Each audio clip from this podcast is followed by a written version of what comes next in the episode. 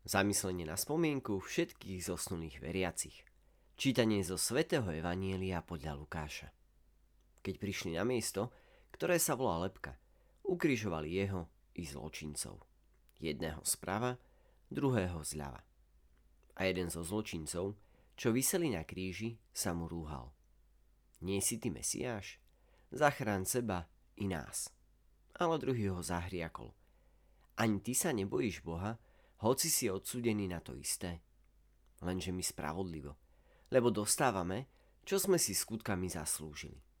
Ale on neurobil nič zlé. Potom povedal, Ježišu, spomen si na mňa, keď prídeš do svojho kráľovstva.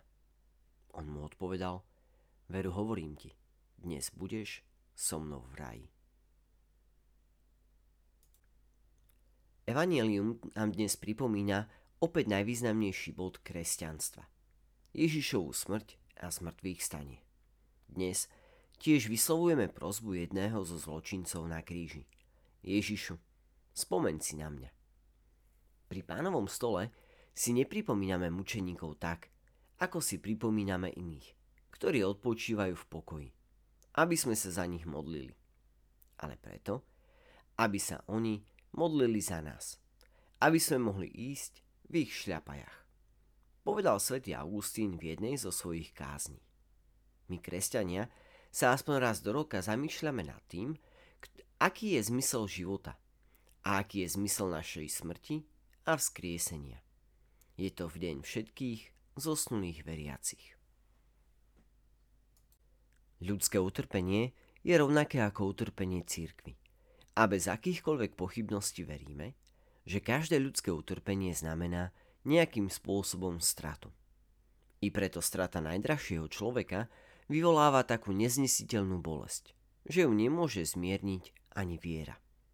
Preto ľudia odjak živa túžili udeliť svojim zosnulým pocty – Spomienka je vlastne jedným zo spôsobov, ako si sprítomniť tých, ktorí už nie sú po našom boku, ako zväčšniť ich život.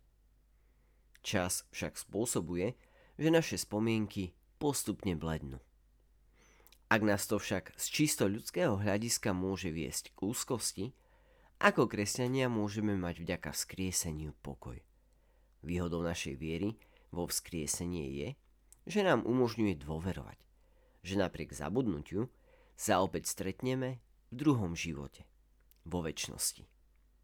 Druhou výhodou je, že spomienkou na zosnulých sa za nich aj modlíme. Robíme to z hĺbky srdca, prostredníctvom našej blízkosti s Bohom. A za každým, keď sa spoločne modlíme v Eucharistii, pred tajomstvom smrti a života, nie sme sami, ale zdieľame ho ako údy Kristovho tela ba čo viac, vidíme kríž, zavesený medzi nebom a zemou.